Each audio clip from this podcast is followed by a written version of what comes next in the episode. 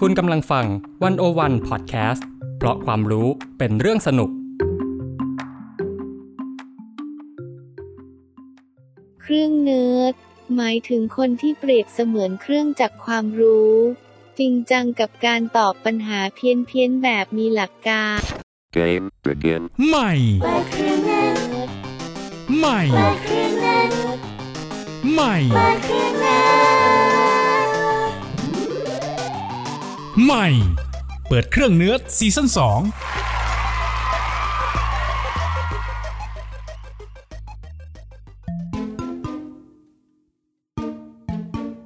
จีนช่วยด้วยคอมเราเปิดไม่ติด ไหนบอกหมอมาซิว่าอาการมันเป็นยังไง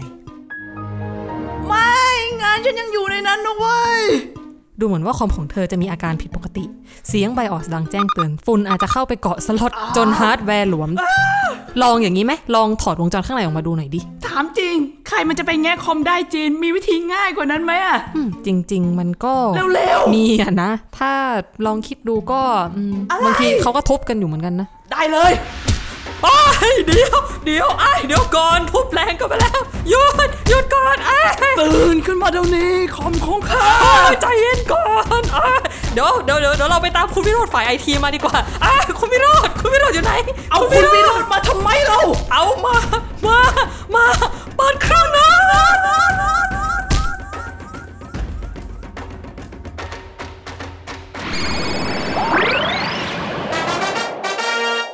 ก่อนที่คอมของอ้ายจะเจ๊งไปมากกว่านี้ ขอแนะนำเครื่องเนิร์ดในวันนี้ของเราให้รู้จักคุณวิโรธสุขพิสาร หรือว่าพี่เอกฝ่ายไอที เฮ้ย เว็บมาสเตอร์ ฮะ Managing Director เป็นทั้งหมดให้วันวันนั่นแหละสวัสดีค่ะพี่เอก สวัสดีค่ะพี่เอก ครับสวัสดีครับ อ้ายจีมครับ พี่เอกคะคืออ้ายมีคำถามค่ะ ว่าไงครับ คือคอมของอ้ายเนี่ยมันเจ๊งใช่ปะเสร็จแล้วจีนน่ะบอกว่า เฮ้ย บางคนเขาก็ใช้วิธีทุบเอาก็ได้เผื่อมันจะหายเจ๊ง เฮ้ยมันเคยได้ผลจริง ๆ นะไอ้าย แล้วทำไมอ่ะทำไมเราถึงทุบเครื่องใช้ไฟฟ้าแล้วมันหายเจ๊งล่ะคะพี่เอก โอ้อันนี้ก็มีคนถามเข้ามากันเยอะเนาะ ในเว็บบอร์ดในของทั้งของไทยและของต่างประเทศเลยว่า เอ๊ะทำไมเวลาเราไปทุบคอมอะไรพวกเนี้ยครับ ทุบเครื่องใช้ไฟฟ้าเนี่ย แล้วมันกลับมาใช้ได้ อืม เออ ก็มีคนแบบมาตอบแบบจริงจังเลยนะ ว่าแบบมันเป็นเพราะอะไรอะครับ แล้ว ครับ เขาตอบว่าอะไรบ้างคะพี่เอก อืมเท่าที่พี่ก็ลองไปไปลองดูอะครับไปลองแบบเซิร์ชข้อมูลดู เขาก็บอกว่าเนี่ยปกติพวกอุปกรณ์เครื่องใช้ไฟฟ้าครับ มันจะมีแบบประกอบด้วยสองส่วนเนาะอันหนึงก็เป็นแบบส่วนที่เป็นเกี่ยวกับอิเล็กทรอนิกส์ก็คือพวกวงจรไฟฟ้าอะไรพวกเนี้ยครับ อีกส่วนหนึ่งก็คือมันเป็นส่วนที่เขาเรียกว่าเมคานิกเมคานิกก็คือแบบพวกข้อต่อต่างๆขั้ววงจรอะไรพวกเนี้ยครับ อืม ครับเวลาแบบอุปกรณ์ไฟฟ้าเนี้ยบางทีมันใช้ไม่ได้อะเพราะว่าไอ้ตัวข้อต่อพวกเนี้ยแหละมันหลวม หรือว่าไอ้ส่วนที่เขาเรียกว่ามันบัดกรีไว้เนี่ย มันอาจจะหลุดจะอะไรพวกเนี้ยพอแบบเราไปทุบไปเคาะไปอะไรพวกเนี้ยมันทำให้แบบไอ้พวกข้อต่อที่มันแบบหลวมๆอยู่เนี่ยมันกลับมาแบบติดกันเหมือนเดิม อ่าหมันถึงแบบส่งสัญญาณถึงการให้มันดีขึ้นใช่ไหมคะ ใช่แล้ว แล้วถามหน่อยว่าทำไมอยู่ๆมันถึงได้หลวมได้อะคะ เออ นั่นแหะสิ เพราะว่ามันก็น่าจะถูกสร้างถูกประดิษฐ์อะไรใด ๆ ไว้อย่างดีอยู่แล้วเหมือนกันนะครับ ก็จริงๆ แล้วพวกอุปกรณ์ไฟฟ้าเนาะมันก็มีอายุการใช้งานของมันนะครับ ก็พอเราใช้ไปนานๆ อุปกรณ์แบบส่วนที่มันเป็นข้อต่อข้ออะไรพวกเนี้ยมันก็อาจจะแบบเสื่อมสภาพไปกาวที่ติดหรือว่าไอ้ตัวบัตรกรี บัตรกรีที่ติดเนี่ยเอออาจจะแบบหลุดหลวมอะไรพวกเนี้ยครับ มันก็เสื่อมสภาพไปตามแบบอายุการใช้งานของมันนะครับ อ๋อ เหมือนคนที่แบบพอแก่แล้วนี่ผิว สัง หนัง ขาร ก็จะ ไม่เที่ เหี่ ยง ยว สังขาร อะไรอ ไม่ ย่าง เที่ นี้ ยง เหรอ ใช่แบบ คะ อยู่นานๆอะไรอย่างเงี้ยมันก็ต้องแบบ นึกไม่ออกอ่ะ เดี๋ยวเราไปตัดแล้วนะ ไม่ตัดจ้า อ่ะแล้วนอกจากพวกเหตุผลทำนองที่ว่าพวกข้อต่อคู่วงจรมันหลวมเนี่ย มันมีเหตุผลอื่นอีกไหมคะ ที่พอมันตบๆแล้วมันใช้ได้ดีมากขึ้นเนี่ย อีกสาเหตุหนึ่งก็เป็นเพราะว่าแบบพออุปกรณ์พวกเนี้ยใช่ไหมมันใช้เป็นนานๆ พวกแบบฝุ่นเฟิร์นอะไรพวกเนี้ยมันก็จะไปจับตามขั้ว อ่า อ่า คือเราก็แกะออกมาเสร็จแล้วก็เช็ดฝุ่นมันก็ยากอยู่เหมือนกันเนาะ ใช่แล้วบางทีคนก็เลยแบบเคาะเคาะเคาะเคาะเขย่ามันไอ้พวกแบบฝุ่นที่มันเปียกติดตามพวกขั้วข้อต่ออะไรพวกเนี้ยมันก็จะหลุดไปเนาะ แล้วมันเราใช้วิธีการทุบในการซ่อมเครื่องใช้ไฟฟ้าได้ทุกเครื่องไหมพี่เอก เออ เราควรทุบทุกอย่างไหม อย่างแบบอ่ะสมมติคอมเราแบบว่าเปิดไม่ติดอะไรอย่างเงี้ย เออ เราก็ไปแบบทุบๆมัน ทีวีอย่างงี้ เออ อืมก็จริงๆ โดยหลักที่ที่มันสามารถแบบทุบหรือว่าแบบเขย่าเขย่าได้เนาะ ก็เป็นพวกอุปกรณ์ที่มันแบบไม่ได้มีวงจรซับซ้อน อย่างเช่นพวกทีวีเก่าๆ ตู้เย็น หรือว่าพวกแบบแผ่นเกม หรือว่าพวกเครื่องคิดเลข หรือว่าอันที่เราแบบทำบ่อยๆ เลยก็คือพวกรีโมทรีโมทแอร์รีโมททีวีอะไรใช่ไหม พอแบบเรากดไม่ติดเราก็แบบไปเขยา่าเขย่ามันไปทุบๆมันหน่อยเอ้าก็กลับมาใช้งานได้ กลไกเดียวกันกับที่เราบอกว่าชอบถอดฐานแล้วก็ใส่ไปใหม่ ใช่แล้วใช่แล้ว แต่ทีนี้พี่เอ๋มันก็ยากอยู่เหมือนกันนะคะว่า พวกเครื่องใช้ไฟฟ้าเนี่ยไอ้ก็มองไม่ออกหรอกมองจากภายนอกอะว่าข้างในมันจะซับซ้อนหรือไม่ซับซ้อน เอางี้ดีกว่าไอ้แยกได้ไหมว่า ถ้าเกิดมันเป็นรุ่นที่ดูเก่าหน่อยๆก็อาจจะใช้วิธีตบได้แต่ถ้าเกิดรุ่นรุ่นใหม่แล้วก็อาจจะไม่ใช้วิธีนั้น ก็อาจจะแบ่งประมาณนั้นก็ได้นะ ก็คือเราอาจจะแบ่งหลวมๆว่าไอ้เครื่องเก่าอ่าก็คือพวกอุปกรณ์ที่เป็นอนาล็อก ส่วนพวกอุปกรณ์ไฟฟ้าใหม่ๆ ก็คือพวกดิจิตอลแล้วอ่าอนาล็อกกับดิจิตอลมันต่างกันยังไงเนาะก็เราแบ่งกันหยาบๆก็คืออุปกรณ์ดิจิตอลอุปกรณ์อนาล็อกก็คือแบบเราดูตามการส่งสัญญาณนะครับคือการส่งสัญญาณแบบอนาล็อก แล้วก็ส่งสัญญาณแบบดิจิตอล อนาล็อกถ้าเทียบง่ายๆก็คือมันเป็นแบบขึ้นลงต่อเนื่องแบบไม่คงที่ ส่วนแบบการส่งสัญญาณแบบดิจิตอลก็คือแบบที่เราคุ้นๆกันก็คือแบบส่งเป็นเลขบิต 1010 อะไรอย่างเงี้ยครับ ก็เอออุปกรณ์ที่มันเป็นแบบอนาล็อกเนาะที่เราอาจจะคุ้นหูคุ้นตาก็คือแบบพวกเทอร์โมมิเตอร์เทอร์โมมิเทอร์โมเทอร์โมมิเตอร์ ถูกแล้วก็เป็นพวกแบบเทอร์โมมิเตอร์แบบปลอด เนาะแล้วก็เป็นพวกอุปกรณ์อย่างเช่น พัดลมตู้เย็นหรือว่าหลอดไฟอะครับ หรือว่าแบบนาฬิกาแบบเข็ม พวกอ u ดิโอเทปหรือว่าเป็นพวกโทรศัพท์ตามบ้านนะครับรวมไปถึงพวกลำโพงอะไรพวกเนี้ย มันก็คืออะไรที่ดูแบบว่าเก่าๆหน่อยอย่างเงี้ยนะ ถ้าจะ เฮ้ย แบ่ง เรา แบ มัน บหยาบ เดี๋ยวเรียกว่าคลาสสิก ๆอ่ะโอเคได้ได้ได้ เออ ก็ก็ถูกก็ถูกไม่ผิดครับ แล้วคือพี่เอกก็บอกว่ามันที่เรามักจะตบแล้วมันได้ผลน่ะ เครื่องมันหายเจ๊งอะมันก็เป็นพวกอ่ะทีวีตู้เย็นรีโมทใดๆ ใช่ไหมแล้วมันมีอะไรที่แปลกกว่านี้ไหมที่เขาตบกันแล้วมันหายเจ๊ง โอ้พี่ลองไปดูอย่างอ่าเว็บบอร์ดของต่างประเทศเนาะที่แบบเขาเรียกว่า reddit นะครับ มีคนบอกว่าเขาไปตบแอร์รถบอกว่าตอนแรกแบบมันใช้ไม่ได้ ไปตบแอร์รถตบตบตบตบแล้วมันใช้ได้ เดี๋ยวนะคะแอร์รถเนี่ยนะคือยิ่งตบมันจะยิ่งเย็นหรือยังไงนะคะ คือเข้าใจว่าตอนแรกอะแบบมันเปิดแล้วมันเปิดไม่ติด แล้วเขาเลยไปตบตรงแอร์ตบแอร์นะไม่ใช่แบบไปเขย่ารถ ไม่ได้เขย่ารถ เอาไปตบตรงแอร์แล้วมันก็เลยติดขึ้นมาได้ซะอย่างนั้น เออใช่แล้ว อ่าอันนี้ก็เป็นจาก reddit เนาะ ก็หมายความว่าตบเครื่องใช้ไฟฟ้าแล้วหายเจ๊งเนี่ยไม่ใช่แค่ภูมิปัญญาชาวบ้านในไทยเท่านั้น แต่มันเป็นภูมิปัญญาระดับโลก เออเหมือนต่างชาติเองเขาก็ตบเหมือนกันถูกต้องไหม อ่ะ ทีนี้เนี่ยพี่เอกมันก็มีคำถามเกิดขึ้นมาเหมือนกันว่า เออ เราตบเนี่ยมันใช้ได้ มันก็เป็นวิธีการหนึ่งที่ทำให้เครื่องใช้ไฟฟ้ามันก็ใช้ได้เนาะแต่มันมีอะไรบ้างไหมคะที่แบบไม่เห็นและไม่ควรตบ อืมก็ที่บอกไปตอนแรกนะว่าไอ้ที่มันอาจจะตบได้ก็เป็นพวกเครื่องใช้ไฟฟ้าแบบเก่าๆ หรือว่าแบบอาจจะไม่ได้ซับซ้อนหน่อย ส่วนอันที่ใช้ไม่ได้ก็ตรงกันข้ามเลย อันที่ซับซ้อน อันที่ซับซ้อนแล้วก็อันใหม่ๆ เช่น อย่าง เช่นเช่น อย่างที่แบบไอ้เครื่องใช้ไฟฟ้าที่มันละเอียดอ่อนที่มันแตกหักง่ายอะก็อย่างแบบทีวีเนาะทีวีรุ่นใหม่ๆที่เป็นจอแบบ อ่า ตกแตกได้ หรือว่าแบบ external hard disk external hard disk เนี่ยจริง ๆ มันก็ดูเป็นแบบอันที่มันเป็นก้อนๆตู้ๆเหมือนมันก็หน้าเหมือนกันนะพี่เอก แบบเขย่าเขย่านิดนึงอะไรเงี้ย แต่ว่าข้างในมันแบบมันซับซ้อนมาก มันละเอียดอ่อนก็คือแบบถ้าเราไปตบไปอะไรมันเนี่ยครับ มันจะทำให้อุปกรณ์อะไรข้างในเนี่ยขยับเขยื่อนแบบอาจจะใช้งานไม่ได้ เออแล้วคอมล่ะพี่เอกเราควรตบไหม คอมเหรอ มุมพี่นะ พี่ว่าก้ากึ่ง คือ กำกึ่งยังไงคะ คือแบบ อ่ะ มัน ตบ ก็ แต่ไม่เต็มแรง เอ๊ะเอ๊ะ อ่ะถ้าถ้าถ้าเป็นทีวีเนี่ยอ่ะถ้าเป็นจอมอนิเตอร์เนี่ยพี่ว่าเออก็ไม่ควรตบเนาะแต่ถ้าเป็นแบบ CPU อย่างเงี้ยน่าจะตบได้อยู่นะ แล้วแล้วพวกโน้ตบุ๊กอะคะ อ่า อ่าโน้ตบุ๊กก็เหมือนกันพี่ว่าแบบถ้าตบตรงไอ้ตัวแป้นมันเนาะก็ก็คิดว่าจะได้อยู่เพราะว่าบางทีที่มันใช้ไม่ได้เพราะว่าอาจจะมีฝุ่นเนาะมีฝุ่นหรือว่าอาจจะมีอุปกรณ์ชิ้นเล็ก ๆ ไปติดอยู่ข้างใน ถ้าเราแบบตบเบาๆ หรือว่าเขย่าหน่อยเนี้ยเออก็ก็น่าจะพอได้อยู่ อ่าตบแต่เบาๆนะคะอะไรอย่างนี้ แล้วมีอะไรอีกไหมคะพี่เอกที่คิดว่าไม่ควรจะต้องตบ โอ้อันนี้ของใหญ่เลย ไม่ควรไปตบคิสหรอก เดี๋ยวเดี๋ยวคิส มิ ล็วอก สิ ทำไม ไม่ควร คะ ตบคิสหรอก ทำไมอ่ะ เอาเราเราอย่าใช้ความรุนแรงต่อกันดิใช่ไหม เออหมายถึง เอ แบ อบ ทำไมเขาพูดแบบจะเสียดสีเสียดแทงเราเนาะแต่เราก็แบบอย่าไปใช้ความรุนแรง อย่าไปใช้แบบกำลังในการแบบแก้ปัญหา เอ้ยแต่ว่าบางทีตบแล้วอาจจะหายเจ๊งก็ได้นะพี่เอก โอ้โหก็ไม่รู้เหมือนกันนะ ก็ปล่อยให้เป็นปริศนาต่อไป อ่ะ คือจริง ๆ หลายครั้งอ่ะ เราก็เวลาเราเครื่องใช้ไฟฟ้ามันใช้ไม่ได้ใช่ไหมพี่เอก ถ้าเราไม่ทุบอ่ะ บางที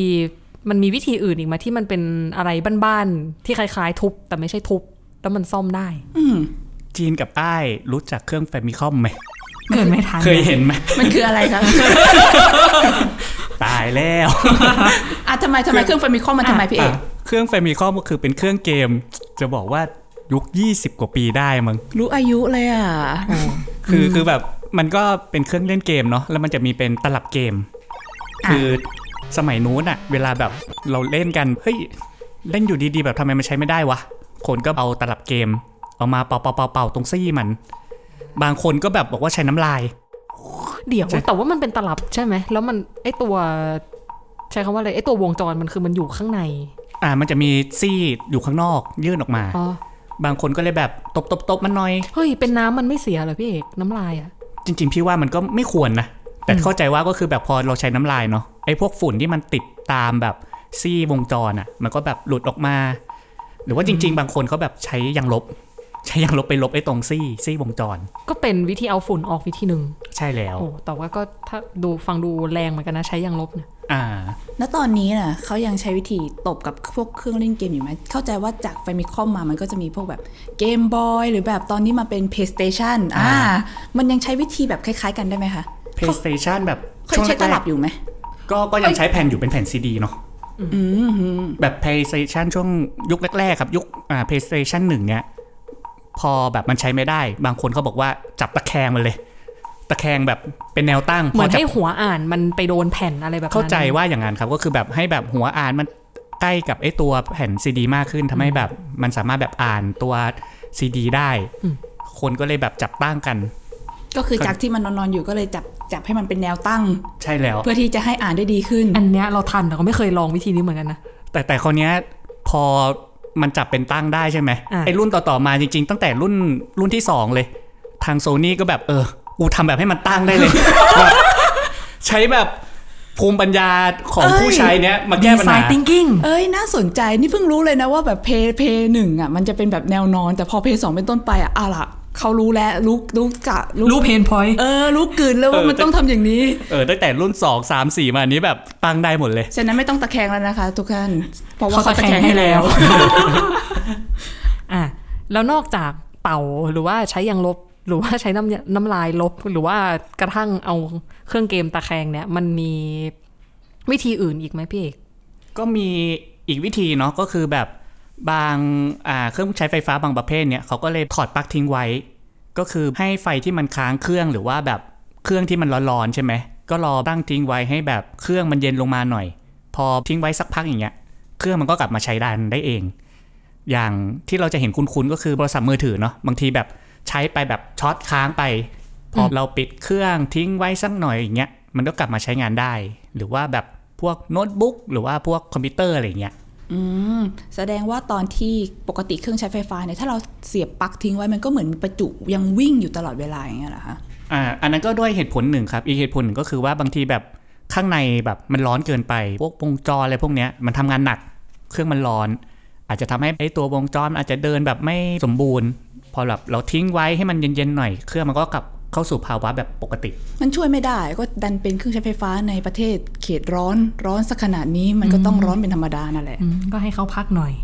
จริง ๆ นะพี่เอกอ้ายว่านะ สารพัดวิธีที่เราพูดกันมาเนี่ย มันเกิดจากเพนพอยอยู่แค่จุดเดียวคือเราอะซ่อมเครื่องใช้ไฟฟ้าด้วยตัวเองไม่เป็นพี่เอก จริง ๆ มันมีทางแก้ไขปัญหาอะไรที่มันแบบ มันดูเป็นที่ต้นเหตุจริงๆไหมว่า อย่างเช่นทำให้มันซ่อมง่ายขึ้นก็จบแล้วปะ อืมอันนี้ทางยุโรปเนาะสหภาพยุโรปเขาก็เลยพยายามคิดหาทางแก้ที่อายว่ามาครับ จริงเหรอ เป็น ครับ เรื่องถึงขั้นสหภาพยุโรปใช่เหรอ ใช่เขาก็เลยแบบโอ้เครื่องใช้ไฟฟ้าทำไมเดี๋ยวนี้มันเสียง่ายอะไรจังเลยเดี๋ยวต้องซ่อมเดี๋ยวต้องอะไร เขาก็เลยออกกฎมาเลยบอกว่าเนี่ยให้ผู้ผลิตเครื่องใช้ไฟฟ้าเนี่ยโดยอ่าเฉพาะพวกอุปกรณ์ให้แสงสว่าง อย่างเครื่องซักผ้าเครื่องล้างจานอะไรพวกเนี้ยจะต้องผลิตเครื่องใช้ไฟฟ้าให้มันแบบมีอายุการใช้งานที่ยาวนานขึ้น ก็คืออย่างน้อยสัก 10 ปีแล้วก็รวมไปถึงว่าจะต้องให้เตรียมพวกอะลงอะไรชิ้นส่วนให้ผู้ใช้เนี้ยเขาสามารถแบบซ่อมแซมได้ ก็คือต้องทำให้ง่ายเข้าไว้ อันนี้เป็นกฎข้อบังคับที่เขา ใช่ก็ แล้วเขาออกมาเมื่อไหร่คะเนี่ย อูออกมาตั้งแต่กลางปีที่แล้วประมาณเมษาปีที่แล้ว จริง ๆ ก็ไม่รู้สึกว่ามันก็ไม่เร็วขนาดนั้นนะจีนเนาะ เหมือนแบบว่าเป็นเรื่องที่เขาเพิ่งจะมาถกเถียงกันหรือเปล่าเนี่ย แต่แต่อ้ายกับจิตรู้ไหมว่าไอ้กฎอันเนี้ยมันออกมายังไง ยังไงพี่เอก คือจริง ๆ เนี่ยมันมีกลุ่มนักเรียกร้องนักเคลื่อนไหว ที่เขาใช้คำว่าสิทธิ์ในการซ่อมบำรุงเนะครับ อืม เป็นคนแบบออกมาเคลื่อนไหวให้แบบเฮ้ยมันมีกฎนี้สักที ก็คือแบบว่าสมมติ เรา ป็น ต้องการให้เครื่องใช้ไฟฟ้าของเราได้รับการซ่อมง่ายขึ้น เออคิด ใช่ ภาพเป็น แล้ว ม็อบเสร็จแล้วก็ตะโก อยาก น เลิ ว่าก แบบ ทุบ ว่า แล้ว อยากเลิกทุบ อยากจะซ่อมเองอะไรอย่าง ไม่ เงี้ย ทุบแล้วไม่เป่าแล้ว เค ซ่อ รื่องมให้ ใช้ไฟ ฉันห ฟ้า น่อ มันนาย นขึ้นอะไรอย่างเงี้ยครับ อ๋อ เออเขาก็เลยแบบออกมาเรียกร้องจนสหภาพยุโรปเขาออกกฎอันตัวนี้ขึ้นมา อ่าทุกๆอย่างก็เกิดได้จากการเรียกร้องเหมือนกันเนอะจีนเนาะ อืมแต่ไอ้ไอ้ายกับจีนรู้ไหมว่าไอ้กฎเนี้ยที่ที่เขาออกมาเนี่ยเขาคาดการณ์กันว่า มันจะทำให้ประหยัดเงินได้เป็นแบบ 20,000 ล้านยูโรเลยนะ ก็เยอะนะ อืม แสดงว่าที่ผ่านมาเนี่ยเราใช้เงินหมดไปกับการซ่อมการอะไรอย่างนี้ให้กับพวกช่างอะถึงประมาณ2องสองหมื่นล้านเหรอคะ อ่าใช่แล้วก็คือว่าช่วงหลังๆนี้เนาะเขาเขามีการทำแบบงานวิจัยตัวหนึ่งว่าเดี๋ยวนี้เอ๊ะเครื่องใช้ไฟฟ้าพวกเนี้ยทำไมมันแบบเสียเร็วจัง อย่างพวกคอมพิวเตอร์เนี่ยอายุไขเฉลี่ยตอนปี 97เนี่ยเขาตีประมาณว่า 6 ปี อืม แต่พอมาปี 2005เนี่ยครับมันลดเหลือแค่ 2 ปีเอง เอ้า ไม่ได้เกี่ยวกับเรื่องเทรนด์ที่จะต้องเปลี่ยนให้มันแรงขึ้นอะไรอย่างนี้เลยเหรอ อาจจะมีเหตุผลครับ อย่างเช่น อย่างโทรศัพท์มือถือเนี่ยครับเขาบอกว่าค่าเฉลี่ยในการใช้งานเนี่ยเดี๋ยวนี้มันต่ำกว่า 2 ปี แล้วก็มีแนวโน้มที่จะแบบลดลงเรื่อย อืมก็ช่วยไม่ได้อะนะเล่นออกทุกปีเลยอะ ๆ อ่าใช่อย่างไอ้ายกับจินก็เห็นเนาะพวกโทรศัพท์ชั้นนำอย่างเงี้ย อ่า ออกทุกปีเลยเออาเปลี่ยนไหมเออาเปลี่ยนไหม แล้วนอกจากประหยัดงบประมาณเนี่ยมันช่วยเรื่องอื่นๆอีกไหมคะพี่เอกอ้ายคิดว่ามันน่าจะช่วยเรื่องการแบบใช้พลังงานไปเยอะเหมือนกันเนาะ อืมครับเขาก็ไปอ่าประมาณการเนาะก็คือไอ้ตัวกฎเนี้ยก็จะทำให้แบบมันสามารถประหยัดอ่าปริมาณการใช้ไฟฟ้าได้ 5%ของปริมาณการใช้ไฟฟ้าของของยุโรปเนาะ อื แล้ว ม ก็อาจจะช่วยลดเรื่องปริมาณพวกก๊าซอ่าคาร์บอนไดออกไซด์ได้ 50 ล้านตันเลยนะ แล้วนอกจากนี้นี้เนี่ยถ้าเกิดว่าอ่ะเราลองทุบลองเป่าสารพัดวิธีก็แล้ว เราเอาไปซ่อมก็แล้ว แล้วถ้ามันเกินเยียวยาจริง ๆ เนี่ย ถึงเวลาต้องบอกลาเนอะ สู่ขิดใช่ไหมเครื่องใช้ไฟฟ้าสู่ขิด ตุยแล้วจ้าตุยเย่ขอไปก่อน เราจะทิ้งมันยังไงดีพี่เอก อืมมัน ทิ้งล ก็ งถังเลยก็ได้ไหม ก็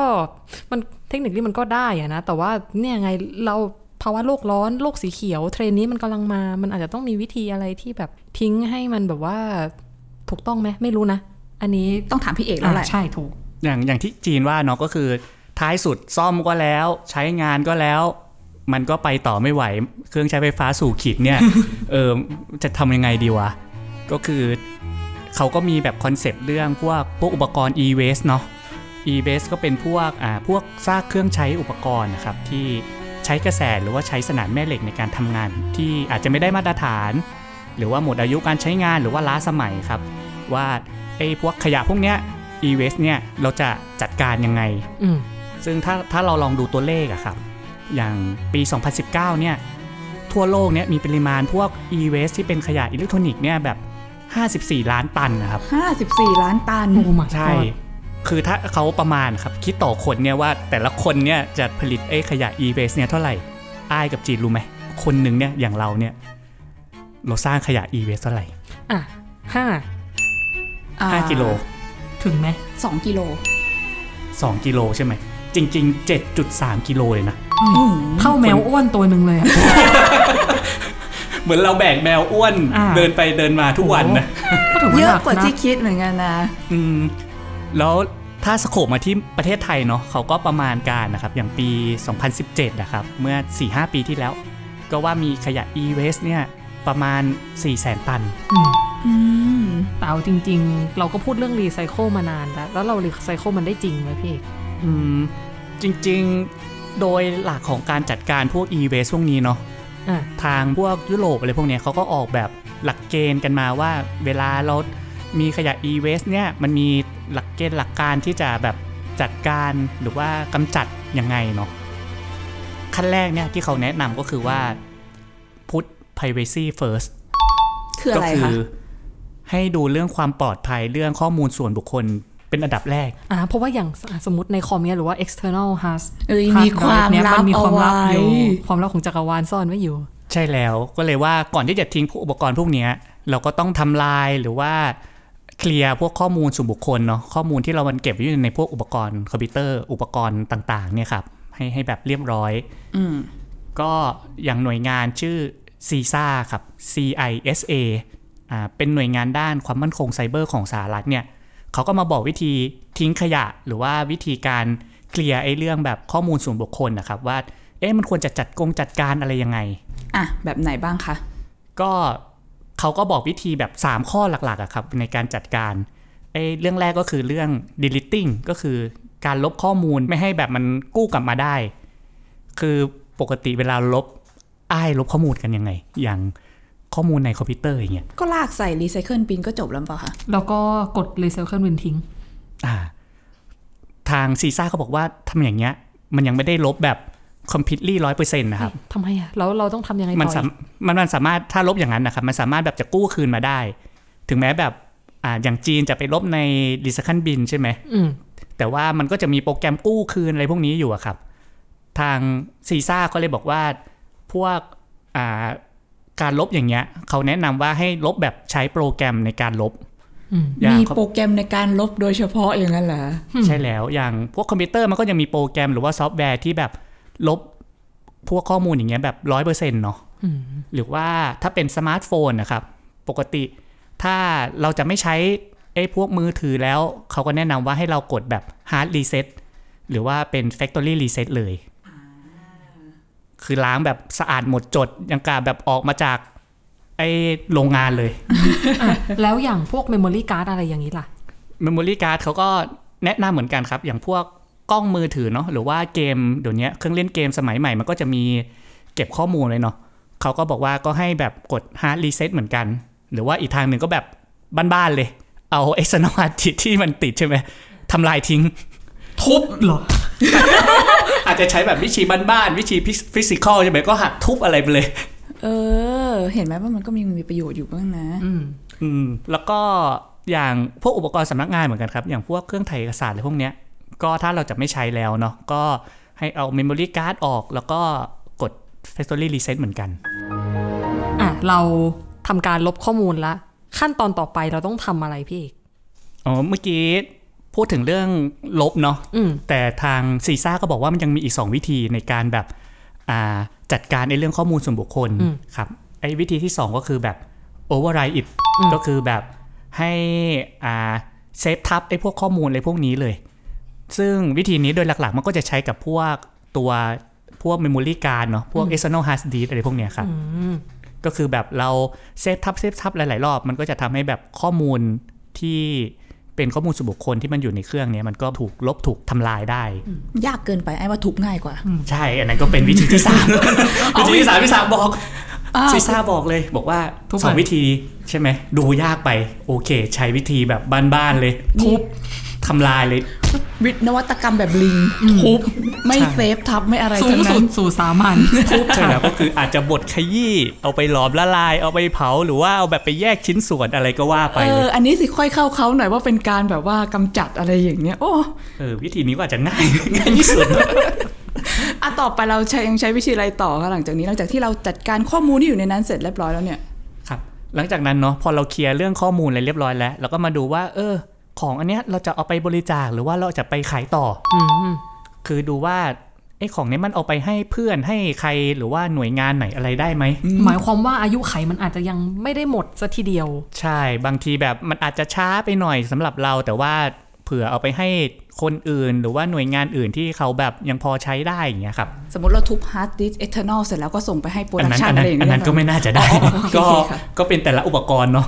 โอเค โอเค โอเค ครับก็ก็ขั้นตอนที่ 2 ก็คือว่าเราก็ดูว่าจะบริจาคหรือว่าเอาไปขายต่อยังไงได้เนาะส่วนสมมติขั้นตอนที่ 2 แล้วโอ้คนก็ไม่เอาขายก็ขายไม่ได้ ก็มาสู่ขั้นตอนที่3เนี่ยครับ ก็คือ ก็คือเอาไปรีไซเคิล อืม ก็จะเข้าสู่กระบวนการรีไซเคิลอะไรของแต่ละบริษัทของแต่ละที่เช่นนี้ใช่ไหมคะ ใช่แล้ว แต่ขอถามหน่อยเธอะพี่เอกคือฟังฟังๆดูเนี่ย บอกว่าก่อนที่เราจะทิ้งเราก็ต้องมีการจัดการนู่นนี่นั่นไหนๆ เราก็ต้องไปหาที่ที่มันรับเขารับรีไซเคิลอีก อืม ถ้าเกิดสมมุติเราเราไม่สนเรื่องนี้ได้ไหมคะแบบว่าพอใช้เสร็จปุ๊บทิ้งเจ๊งเราก็โยนทิ้งถังขยะเลย เราไม่ต้องจัดการเลยมันอย่างเงี้ยมันจะส่งผลต่อเราหรือต่อสิ่งแวดล้อมยังไงบ้างไหม จริงๆ พวกขยะพวกนี้เนาะขยะอิเล็กทรอนิกส์เนี่ยที่มันเป็น e-waste เนี่ยมันส่งผลต่อทั้งตัวเราแล้วก็สิ่งแวดล้อมเยอะมากเลยนะ อืม เพราะว่าอุปกรณ์พวกเนี้ยครับ มันประกอบไปด้วยพวกโลหะหนัก ที่อันตรายต่อทั้งตัวเราแล้วก็ต่อสิ่งแวดล้อมอะครับ โลหะหนักที่ที่พูดถึงเนาะมันคืออะไรเนาะทำไมแบบมันสำคัญสำคัญก็คือโลหะหนักพวกเนี้ยที่มันอันตรายก็เพราะว่ามันไม่สามารถย่อยสลายเองได้ตามธรรมชาติ แล้วมันก็ยังแบบสะสมทั้งในตัวคนหรือว่าในสิ่งแวดล้อมได้นานด้วย ซึ่งตัวโลหะหนักที่แบบตัวสำคัญสำคัญเนาะที่อยู่ในอุปกรณ์พวกเนี้ยที่แบบมันอันตรายอันตรายเนี่ยก็มีสองสามตัวจริง ๆ มีเยอะกว่านั้นเนาะ อืม แต่อ่าอาจจะลองยกตัวอย่างสักสองสามตัวก็อย่างเช่นแบบตะกั่วครับ ที่มันเป็นส่วนประกอบของตัวบัตรกลีของแผงวงจรนะครับ อยู่ในพวกหลอดภาพทีวี หรือว่าในแบตเตอรี่อะครับ ไอ้พวกตะกั่วเนี่ยมันสะสมในตัวคนเนี่ยมันอันตรายยังไงรู้ไหมครับ ยังไงคะ ก็มันจะทำให้แบบระบบประสาทส่วนกลาง โลหิต ระบบโลหิต ระบบไต หรือว่าระบบสืบพันธุ์ด้วย อืม รวมไปถึงพัฒนาการทางสมองของเด็ก อืม คือส่งผลทั้งหมดเลย ใช่แล้ว แล้วก็พวกเนี้ยยังมีผลเฉียบพลันต่อทั้งพืชแล้วก็สัตว์ด้วยไอ้ตัวตะกั่วเนี่ย อ่ะ อ่ะอีกตัวหนึ่งที่อันตรายไม่แพ้กันก็คือแคดเมียมครับ แคดเมียมก็จะพบในพวกแผงวงจร ในพวกหลอดภาพ ในพวกตัวต้านทานในอ่าแผงวงจร พวกอุปกรณ์พวกนี้เนาะซึ่งถ้าพวกเนี้ยมันเข้ามาสู่ร่างกายเรามันจะสะสมที่ไต แล้วก็จะทำลายพวกระบบประสาทของเราด้วย อืม อีกอีกตัวหนึ่งก็อันตรายไม่แพ้กันก็คือปลอด อันนี้ก็ได้ยินบ่อยเนาะ ใช่ประหลอดเนี่ยก็พบในพวกแบบทีวีจอแบน หรือว่าแบบพวกในตัวตัดความร้อนในพวกเนี้ยครับ ตัวประหลอดเนี่ยก็จะทำแบบทำลายอวอวัยวะพวกสมอง อวัยวะไตแล้วก็ส่งผลต่อเด็กในครรภ์แม่ด้วย อืม เออ มันมีสารพิษหลายตัวที่น่าจะส่งผลเป็นวงกว้างอยู่นะพี่เอก ใช่แล้ว แล้วก็อย่างที่บอกครับโลหะพวกเนี้ยแบบมันสะสมในสิ่งแวดล้อมได้นานเนาะแล้วก็มันทำอ่ามันไม่สามารถย่อยสลายในตามธรรมชาติได้เรียกว่าพอพวกเนี้ยถ้ามันทิ้งไม่ถูกวิธีหรือว่าจำจำกำจัดไม่ถูกวิธี คำนี้พูดยากเหมือนกัน ใช่ นะ เป็นความท้าทาย กำจัดไม่ถูกวิธีเนี่ย อย่างทิ้งในแม่น้ำลงในพื้นดินหรือว่ามันระเหยไปสู่อากาศเนี่ย มันก็จะยิ่งส่งผลเป็นวงกว้างก็คือแบบ มันก็ก็จะจะกระจายออกไปตามห่วงโซ่อาหารเนาะห่วงโซ่ซัพพลายเชนคนกินเข้าไปคนสูดดมอะไรเข้าไปพวกเนี้ยครับ อ่าหรือไม่ก็สัตว์เลยกินน้ำแล้วคนก็กินสัตว์อะไรแบบนั้น มาถึงคำถามท้ายๆของเราแล้วดีกว่านะ อ่ะ ว่า แล้วมันมีที่ไหนบ้างเนี่ยที่เขา เรียกได้ว่า เชี่ยวชาญในการกำจัดขยะ e-waste แบบเนี้ย ที่ไหนเขาทำเรื่องนี้ได้ดีบ้างพี่เอก อืม ก็เดี๋ยวเอายกตัวอย่างสักที่สองที่เนาะที่แบบมีการจัดการที่ดี อันหนึ่งที่ต้องยอมรับเขาก็คือว่าที่สหภาพยุโรป ฝั่งประเทศยุโรปเนาะ ใช่ อย่างยุโรปเนี่ยเขาก็มีการออกกฎหมายอ่าที่สำคัญสำคัญจริงๆก็มี 2 ตัวครับไอ้กฎหมายอันแรกก็เป็นกฎหมายอ่าระเบียบว่าด้วยเครื่องใช้ไฟฟ้าแล้วก็อิเล็กทรอนิกส์หรือเรียกสั้นๆว่า V หรือมัน U E 3ตัวครับ วี ครับแล้วก็มีอีกกฎหมายอีกตัวหนึ่งก็คือไอ้กฎระเบียบว่าด้วยการกำจัดการใช้สารอันตรายบางชนิดในเครื่องใช้ไฟฟ้าและอิเล็กทรอนิกส์หรือเราเรียกว่าโรครับ R O H H ครับซึ่งไอ้สองกฎระเบียบเนี่ยครับโดยหลักก็คือว่าเขาอยากให้ผู้ผลิตเนี่ยเป็นผู้รับผิดชอบ ก็คือว่าการเก็บรวบรวม การบรรบัด การนำกลับมาใช้ใหม่ หรือว่าการการกำจัดสร้างเนี่ยครับก็คือจะให้ทางผู้ผลิตเป็นคนรับผิดชอบอะครับรวมไปถึงว่าเรื่องการทิ้งขยะพวกผลิตภัณฑ์พวก e-waste นี้ด้วยว่า อยากจะให้มันแยกเด็ดขาดจากขยะทั่วไป คือจะได้ไม่ได้มาต้องมาทิ้งแบบปนกัน รวมไปถึงแบบอย่างที่บอกครับว่าให้ผู้ผลิตเนี่ยเป็นคนรับผิดชอบก็คือว่าให้ผู้ผลิตผู้จัดจำหน่ายเนี่ยรับซื้อซากหรือว่า ไอ้พวกผลิตภัณฑ์พวกเนี้ยครับ โดยไม่คิดค่าใช้จ่ายเลย เพราะก่อนหน้านี้ก็เหมือนกับว่าโยนภาระมาให้ผู้บริโภคต้องหาทางในการรีไซเคิลเองเนาะ ใช่ ก็คืออันนี้ก็แบบเพิ่มความสะดวกสบายเนาะ เพิ่มเพิ่มความง่ายในการอ่า เอาขยะพวกนี้ไปทิ้งอย่างผู้บริโภคก็เอาสินค้าพวกอุปกรณ์อิเล็กทรอนิกส์เก่าๆเอาไปให้แบบผู้ผลิตหรือว่าแบบผู้จัดจำหน่ายเนี่ยเป็นคนจัดการเลย อืมอ่ะแล้วมีประเทศอื่นอีกไหมพี่เอก อีกอันหนึงก็คือญี่ปุ่น อย่างญี่ปุ่นก็ออกกฎคล้ายๆกันนะครับ เขาเรียกว่ากฎหมายว่าด้วยการรีไซเคิลเครื่องใช้ไฟฟ้าในครัวเรือนบางประเภท อืม กฎเนี้ยมันออกมาตอนประมาณปี 2544อะครับ ก็นานแล้วนะ ครับ ก็เนื้อหาหลักๆก็คือก็คล้ายๆยุโรปเลยก็คือว่าให้ร้านรับซื้อผลิตภัณฑ์เก่า ตอนเริ่มต้นนะครับเขาเอาอ่าจำกัดแค่ตัวทีวีเก่า เครื่องใช้อ่าเครื่องซักผ้าตู้เย็นหรือว่าเครื่องปรับอากาศ แต่พอมาอ่าปี 2552 ก็อีกประมาณ 8 ปีเนาะเขาก็ขยายแบบอุปกรณ์ที่รับพวกเนี้ยมากขึ้นก็อย่างมีทีวีจอแบนเตาไมโครเวฟหรือว่าเครื่องอบผ้าครับ แต่ของญี่ปุ่นเนี้ยอาจจะต่างกับยุโรปอยู่นิดนึงก็คือว่าอ่า ญี่ปุ่นบอกว่าพวกร้านค้าพวกนี้อาจจะคิดค่าธรรมเนียมในการขนส่ง อืม ก็คือคนเราเอาของไปให้พวกร้านค้าเนาะก็อาจจะคิดค่าธรรมเนียมขนส่งหน่อย อยู่ที่ประมาณ 800ถึง1,700 บาท อืม ก็เยอะอยู่เหมือนกันนะ แล้วก็ค่าของชีพเขาอะนะ อ่า แต่ก็นะ อืม ทั้งหมดทั้งมวลนี้ก็สมกับเป็นเจ้าแห่งการรีไซเคิลจริง ๆ อ่ะ แล้วถ้ากลับมาดูที่ประเทศไทยบ้างพี่เอก เราเริ่มเห็นแนวทางอะไรแบบนี้บ้างแล้วหรือยัง จริงๆก็เริ่มมีมากขึ้นเนาะ โดยเฉพาะพวกฝั่งเอกชนนะครับ อย่างเอกชนหลายที่ก็เริ่มแบบมีการรณรงค์หรือว่าการใช้ CSR เกี่ยวกับการรับทิ้งขยะ e-waste กันเยอะขึ้น พวกร้านขายพวกอุปกรณ์มือถือเนาะรวมไปถึงตามมหาลัยต่างๆ ไปรษณีย์ไทยก็หลังๆก็มีการเปิดให้รับทิ้งพวกพวกอุปกรณ์ e-waste เนี้ยกันเพิ่มมากขึ้นเนาะ อืม ไอเดียหรือว่าคอนเซปต์เรื่องนี้มันก็เริ่มเยอะขึ้นในไทย โดยเฉพาะฝั่งภาคเอกชน ส่วนภาครัฐนั้นก็ รอต่อไป ต้องติดตามดูกันต่อไปนะคะ ว่าจะมีกฎระเบียบอะไรออกมาได้ แต่ว่าวันนี้เราก็ได้ครบถ้วน ทั้งซ่อมกำจัดทิ้งรีไซเคิล อ่าได้จนครบวงจรเลย ตั้งแต่เริ่มใช้ยันเครื่องไฟฟ้าสู่ขิดเนาะสรุปก็คือว่าวิธีทุบก็ยังพอจะเป็นวิธีที่ไปต่อได้เนาะไอ้าย ใช้ได้สิ ใช่ไหมภูมิปัญญาชาวบ้านนะเพียงแถมเป็นภูมิปัญญาที่อยู่ร่วมกันทั้งโลกอีกต่างหาก อืม แต่ยังไงก็ตามวันนี้ก็ต้องขอขอบคุณพี่เอกที่มาร่วมเปิดเครื่องเนื้อกับเราด้วยนะคะ ครับขอบคุณครับ จีนกับไอ้ายครับ ค่ะและสำหรับคุณผู้ฟังที่อยากจะติดตามตอนอื่นๆ ของเปิดเครื่องเนิร์ดก็สามารถติดตามได้ทุกช่องทางของแพลตฟอร์มของ d 1 0 1 w o r l d เลยนะคะ ไม่ว่าจะเป็น YouTube, SoundCloud, Spotify หรือว่าแม้กระทั่งเว็บไซต์ของ d 1 0 1 w o r l d เองก็ตาม มี Apple Podcast ได้อีกที่หนึ่ง อ่าโอเค เกือบลืมไป แต่สำหรับวันนี้เราสองคนก็ต้องขอลาไปก่อน แล้วพบกันใหม่ตอนหน้าค่ะ สวัสดีค่ะ สวัสดีค่ะ Game begin. Welcome